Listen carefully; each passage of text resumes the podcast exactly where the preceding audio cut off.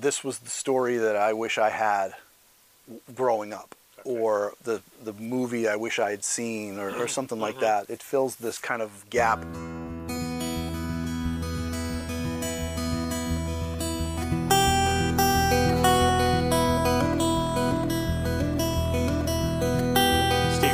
Here for Franklin Matters, Franklin Public Radio, anywhere uh, WFPR.FM and in the local Franklin, Mass. FM radio dial 102.9. Here today in the studio with local author Jamie Celi. Welcome, Jamie. Thank you. Nice to be here. It's good to have you here. So, for people who may not know, who's this Jamie Steve is talking to? Give us a little bit of your background. Where, how, how did you get here, and then we'll get into what, you, what we're going to talk about. Yeah, I'm, well, I'm, I'm a local author and I was invited on your show and I'm happy to be here. But um, I'm here to talk about my latest book release, which was released on October 6th of this year, called The Unlife of Lisa Cooper. Ah, indeed, yes. And f- having read the first one, um, so I would try not to give too many disclosures. I'd rather talk about writing and how you did that. And it's an interesting topic. I mean, you're talking about vampires and kind of fantastical worlds, and she's lived more than a normal life cycle. Right. So, Yep. how, how, where did all that come from? Well, I think I think um, vampires have always interested me as a as a kid. I always liked you know monster movies, and I was I grew up in Massachusetts, and I'd watch the Creature double feature on Channel 56, you know, and and I'd watch the classic you know vampire movies, and you know Dracula and the werewolf and all this kind of stuff, and I wanted to do my own spin on it because whenever you would see vampires in fantasy fiction, usually they were the monster you had to kill, or maybe they were the romantic interest in some, you know, romance novel. But I wanted to explore the kind of the bad side about it. You know, the the how horrible it would be to have this curse. I mean, people we we we romanticize vampires a little bit, I think, Mm-hmm. and I wanted to delve into the the downsides of the curse. And really, from what I've understood, having read the first one, um, explore some of that tension between the humanity and the curse itself, because they, they really go back and forth, and there are obviously some issues in terms of that Sure. going back and forth. yeah, yeah. I, I wanted to have almost like a tug of war where, you know, the power that you get as a vampire, you know, whether it's speed or strength or all this kind of stuff, comes at a price. There's always something tugging at your your conscience, you Mhm. know, it's urging you to do um, terrible things.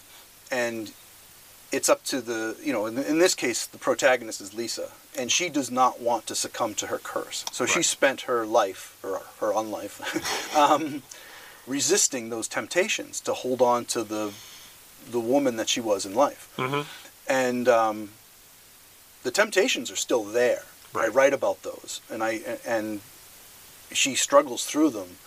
But it's it's the difference between someone like her who refuses to fall, and the other vampires that are around her in the territory. hmm It, it takes place in Boston, so these are all vampires that live in Boston, um, who do succumb and do embrace their curse and and take that power in exchange for the, the horrible fate.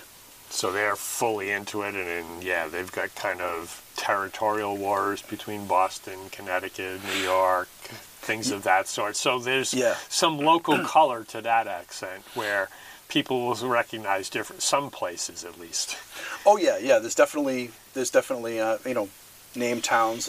Lisa spends a lot of time in Watertown in one particular arc of the story. And, Mhm. um, she has a she lives in a brownstone in, in Charlestown, so lots of familiar places. I think if people are reading in the Massachusetts area, for sure. Yep. They'll say, oh, I know this, but I, where, where, where's the vampires? Are they really around? Yeah, And so, as opposed to some of the other vampires who, in her uh, group area, um, who clearly have kind of more or less really fully embraced the curse, kind of going to that dark side. She's living on that tension road, that line, walking the line in terms of resisting some of the temptations and then trying to maintain some of that uh, humanity piece, as I said earlier, I guess. Right, right, and that's the challenge is that she's got uh, the um, a vampire, a group of vampires in a particular area. I call them a bleed. Okay. So there's the New England bleed, which are all the vampires that live in, in New England, and the lord, the vampire lord of that area, is constantly urging her to, you know, hang up her humanity basically and embrace what she is. Mhm. Um, and the reason his his reasoning behind it is because sh Lisa does not have the power due to a vampire her age because she has refused to let the curse drag her down. She's also refused the power that comes with the, the loss of humanity, True. Yeah. and that becomes throughout the book. Um, that becomes a challenge because when the dangers of the supernatural world, you know, come out of the shadows, Lisa really is faced with the problem that she doesn't have enough power to protect the people she loves. Mm-hmm. Yeah, because she's in that. She has some power, but she has to replenish via the the thirst, if you will. Yeah, that's for- right. In order to give her that power, but she can't do it all the time because if she did it all the time, then she would flip over, and she doesn't want to do that. So yeah, she's really Exactly. I mean, she has some. You know, she's she's over 150 years old, so she has accumulated power over time. sure. But she didn't take any shortcuts. There are vampires that are younger than than she is, Mhm. who are more powerful. Right. They're faster. They're stronger, because they've embraced their curse and they've drank from that dark well of power. Mhm. Um, you know, and there's there's a cost to that. Not just the loss of humanity, but the more you take, the more you I call it the dark spiral. The more that you fall down that dark spiral, your skin begins to pale. You take on a deathly pallor Mhm. to extreme cases of of of loss of humanity where your skin will actually be, begin to rot. hmm And you know that's certainly not anything she wants for herself. Right. you know. So you, you know in the book I describe some of these older vampires that are complacent with the curse and their skin is very pale and sickly. hmm You did create that two different worlds, the kind of dichotomy, and certainly from her perspective at least, she wants to remain on that human side and have some of those human aspects as opposed to fully going over. So this is the first book. I think you said it's going to be part of a series. Yeah, I'm planning to do three. Okay. Um, I'm in the middle of writing the, the second book right now, and um, I see it. I see it as a trilogy, and that's not necessarily the end of of me writing Lisa. It's just Mhm. um, it's certainly three at the very least, and um, you know there may be little short stories and stuff. The the beauty of having a character that's lived since the 1860s is Right. that. Um, there's a lot of material there. Like you know, I could You've do, got a range you can work yeah, with. I could I could do an adventure where she's in the 1950s doing something. Right. You know, like I have a lot of stuff. Yep. In fact, I did a, um, I actually did a series. It's uh, it's available on Kindle Vella. I can talk about what that is. It's called The Vampires of 1863, and it's it's Lisa in the 1800s, Okay. and um, that'll be novelized as well. But it's it's um, it's on Kindle Vella, which is a serialized uh, platform on through Amazon. So it's more shorter episodes It- yep, I- and deliberately building one upon another. Yeah, it's it's completed now. It's a completed series. It's 25 episodes, and Okay. it's it's um I release them once a week. Yeah, so that that's an example of like more content that I could do, you know, in her past and whatnot. To flesh that out rather than having, quote, 25 chapters, kind of combine them in a little better, more of a normal, if I will, Exactly. uh, novel, no- novel form. Right, Yep. right, exactly. And you're not the first that has done a serialized. Certainly, for, I remember from my school days, uh, Charles Dickens. A lot of his works were serialized through Oh, sure. the local papers at the time. Sherlock Holmes, I think, was a serial as well. Yep. It was a very popular way to do things back then. I, I think Amazon's trying to take a crack at bringing that format back. Right.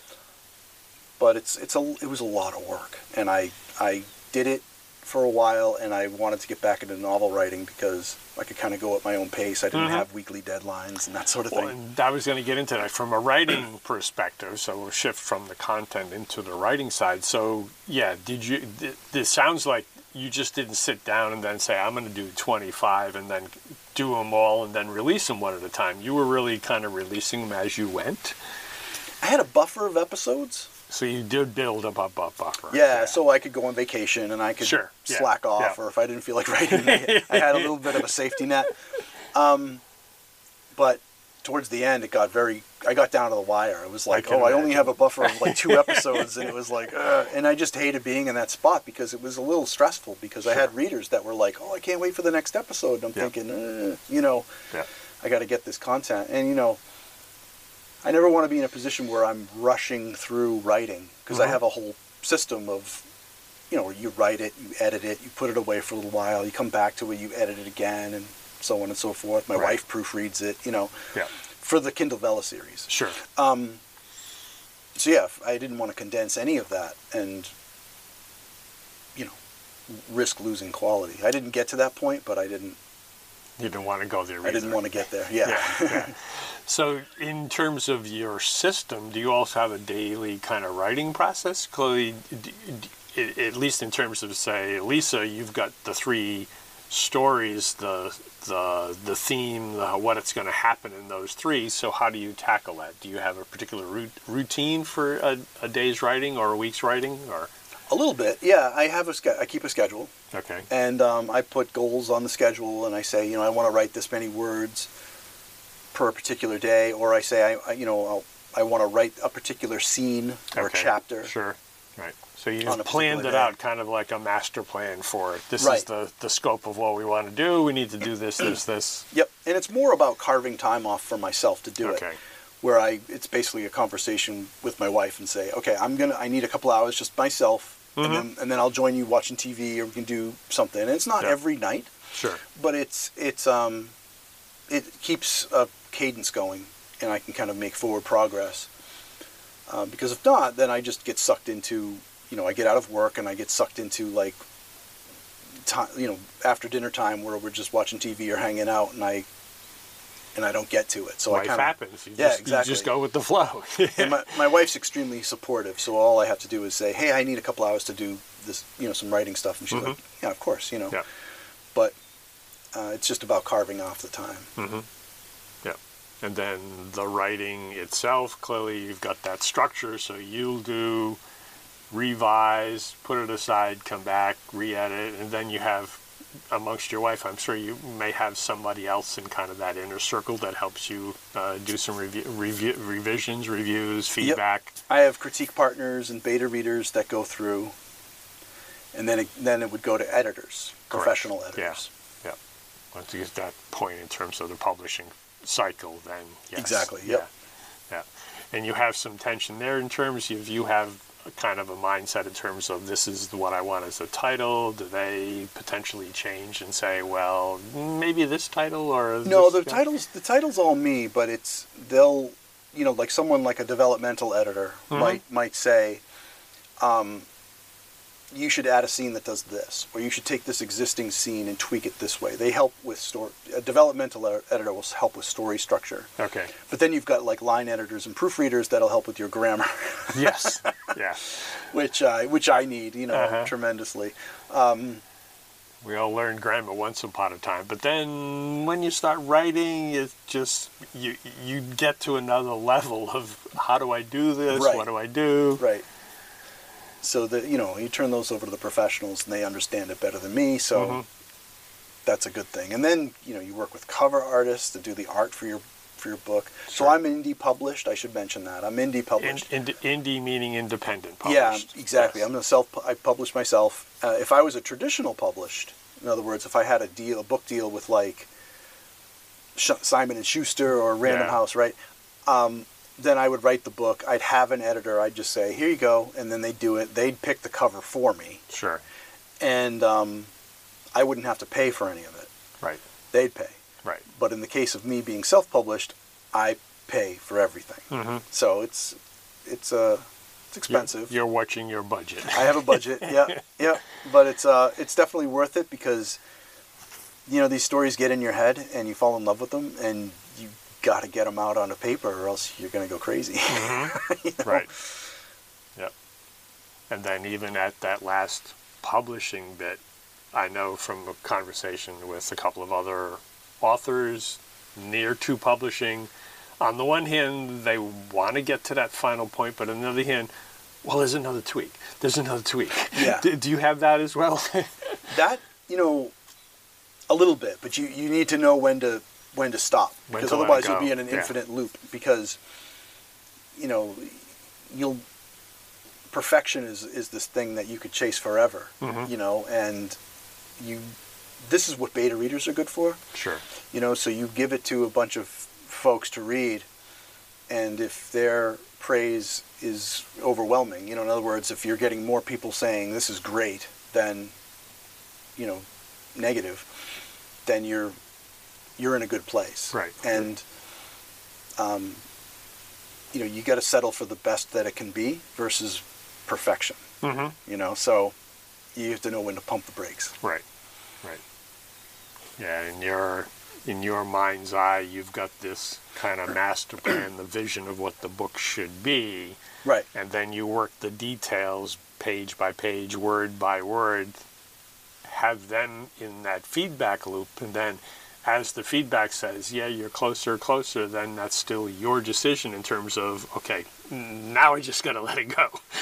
exactly exactly yeah yeah And so the Vella is, uh, Kindle Vella is kind of the serialized piece. Uh, have you done other types of writing? Clearly, you've done the the vampire. Is are you all in that kind of fantastical space, or have you done other genres, if you will? Actually, I did. I did. Um, my first manuscript was a what you'd call a high fantasy. So you think of like stuff like The Hobbit, you know, like you know elves and and stuff like that. And I finished that manuscript in 2021, and I queried that to be traditionally published. Okay. And I did get a full manuscript request, which means an agent found it, was interested enough to Mhm. want to say, To okay, say, this looks me- interesting. Give me the whole book and I'll read it. And she had some notes. This was my very first novel that I had ever written.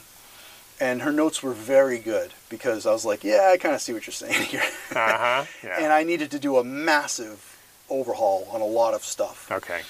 And while I was waiting to do that process and, and try to you know get this book picked up, I started writing Lisa, Ah. The Unlife of Lisa yeah. Cooper. And then it took off. And So the unlife took a life. yeah, it took off. So The Unlife of Lisa Cooper actually started off as a Kindle Vella series as well. okay. It was a 40 issue series released on Amazon Kindle Vella. It's still out there. You could Mm-hmm. you could grab it. But um, that series actually got in the top faves, which is the top 250 titles out of the tens of thousands of Kindle Vella titles that are out there, right? Right. Top faves. It hit the top faves for 13 weeks in a row, Ooh. 17 weeks total. Okay.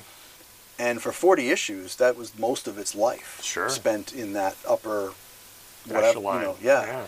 So it was received really well, and I was really compelled to to stick with it, you know, Mhm. and, and, and develop it. And I said, well, I got to make this into a novel because Kindle Vella is not available overseas.